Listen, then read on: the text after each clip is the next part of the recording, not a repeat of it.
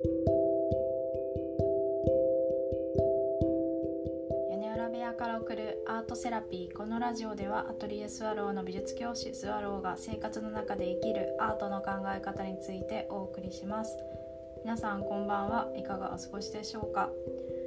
えー、そろそろねこのね屋根裏部屋っていうのをちょっと卒業したいなと最近考えてる次第です。はい、なぜならばえー、私はあのお部屋にいるよりも動いていた方が自分の力が発揮されるなっていうのがなんか、うん、分かったからなんですよね。ちょっといいネーミングが、えー、思いついた時にタイトルを変えたいなと、はい、思っています。え今日はあの台風だったのであのお家にいたんですけど、結構片付けをしまして、いらない服はゴミ袋みっつぶんも出てきてびっくりしました。はい、でそうあの服を、まあ、捨てる時にあ私っていちねんまえとか半年前はこういう服が好きだったんだなとか思い返したんですよね。あの以前ここのポッドキャストでもコラボをさせていただいたまっちゃんのあの片付けコンサルを受けた時から持ち物の選択についてすごく興味が湧いて、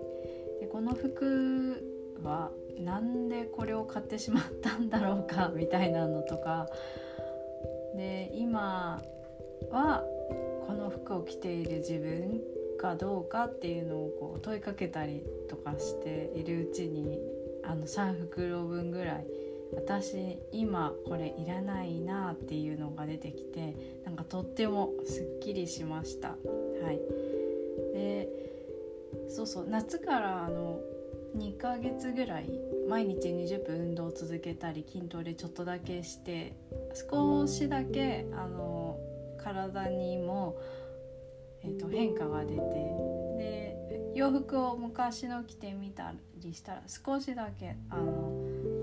なんていうんですかゆとりがあったりして、なんか嬉しいなと思って、あそっかみたいな、こう覆い隠すんじゃなくてちゃんと自分の体が自然な状態でこう引き締めて心地よい状態にしていけば、あこれで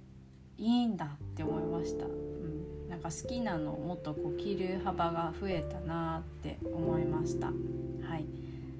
で今日はあの何の話をしようかと思ったんですけど、エネルギーのうまみについて話したいと思います。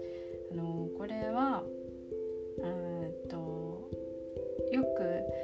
あの保護者の方とお話しするときに感じるんですけど、入学した時と、まあ、途中の時と卒業を前に迎える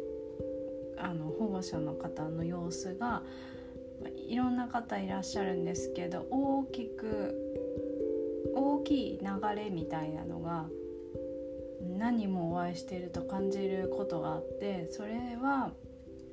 あの自分のお子さんの良さを何なのか知りたいってなった時にその、えーとまあ、お母さんとかお父さんとかは自分の子供を信じてみたいと思って手を離したりとか声のかけ方を意図的に変えたりされる時があるんですよね。で接し方が変わると子供ってすごく敏感だから、やっぱりこう態度が変わったり行動が変わったりするんですよ。でそうなるとあの自分が過ごしやすい方法をこの守ってくれる人は一緒にしてくれるって分かるから、それが分かった途端めちゃくちゃ力が出るんですよ。うん、なんか本当これが何人もそういう方がいらしたので、いやこれはあのいいパターンなんだろうなこれがっていつも見てて思うんですけど、そうこれこそエネルギーのうまみみたいな風に思っていて、でやっぱりこう自分のお子さんってえっと可愛いですよね。あの自分から生まれたっていうこともあるだろうし、長年一緒に過ごしているっていうこともあるから愛着がすごく湧いて可愛いって思って、えっと、自分は子供のことを何でも知っているだろうし、もう学校の先生とかよりも保護者の方が一番過ごしているんですよね、一緒に。で、えっと、ただ子供ってどんどん成長していくから、親がこうなってほしいと思うことと本人の良さというものが伸び始めるときって必ずしもあの理解が一致しているわけではないんですよね。だって学校に子供は来ていろんなことの刺激を受けながらこう集団で育っていくので、家とは違うからやっぱり違う反応が家の中で現れるんですよね。でそれをこうまあ保護者の方が望む形ではなかったりもするんですけど、うん、でも子供はね、あの分かっているところがあって、それは親が自分に安心な状況を少なくとも与えてくれる存在だっていうのを分かっているんですよ。でそれを、えっと、真ん中に置いて自分がじゃあどんな風に成長していきたいかっていう時にこうダッシュができるよっていうのが割とこう中学生ぐらいになるともう力が内側から湧いてくるので、 そう、そこをこう周りにいる大人を応援してあげられたらいいんじゃないかなってすごく思っていて、でそこがえっとまあ、私みたいな立場ですと他人なのであのもうじゃんじゃん応援してあげられるんですよ。で違う時はすごくこうちょっと厳しいことも言ったりも、まあ、他の人だからできるんですよね。で、えっと、保護者となるときっと多分優しくしてしまったりとか、あとは期待も多分あるとは思うんですよけど、他人なんですよね。子供といえども他人だから、その子にとって何が一番いいかって考えてるのは親なのになのに真逆のこう手放すっていうことをしたりとか、声のかけ方を自分の意思とはちょっと真逆に変えてみて、えー、と言葉の種類を選ぶとかすると反応が起きて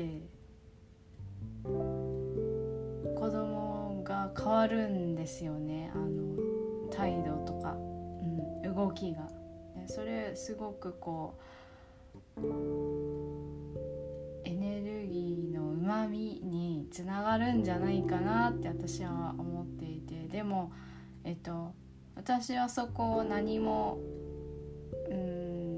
こうした方がいいというふうには言えないので、一緒にこう声を聞いたりとか、あとできることは何だろうっていうふうに一緒に考えたりとか、そういうふうにして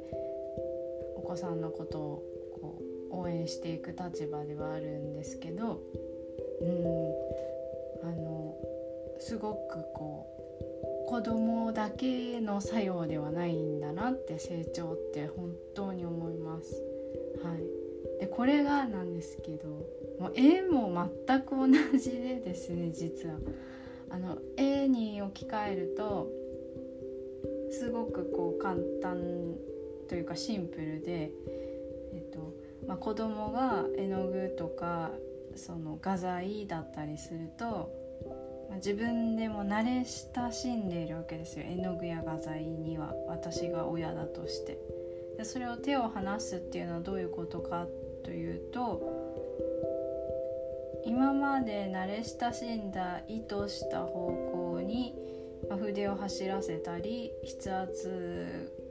にまあ安定性とか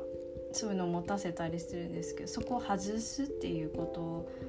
となんですよね。外すんだけども美しさを自分の中で探るっていう行為がきっと自分の絵の成長にもなるんだろうなと思っていて、で最近はそこにあの絵は絵だけで完成しているんじゃないっていう風にあの思うようになりました。絵も実は相互作用があって、その絵が置かれる環境空間でそれを見ている人がどういう風に認知するかっていうのは頭で考えることではないんですけど、それでもその空間にどう作用しているかということが、えー、描く人は少なくとも何かイメージするというのがさらに絵を良くすることにつながるんだろうなって最近ですねちょっとずつ本を読んで、うん、自分もそうなりたいって思いました。自分の絵の中だけで完成してるんじゃなくて、その絵が置かれたりその絵がもたらす空間の作用とかも少しずつ考えて描けたら、自分がもっともっとこういい絵を描けたり、自分がこれが好きっていうことにすごくもっとシンプルになれ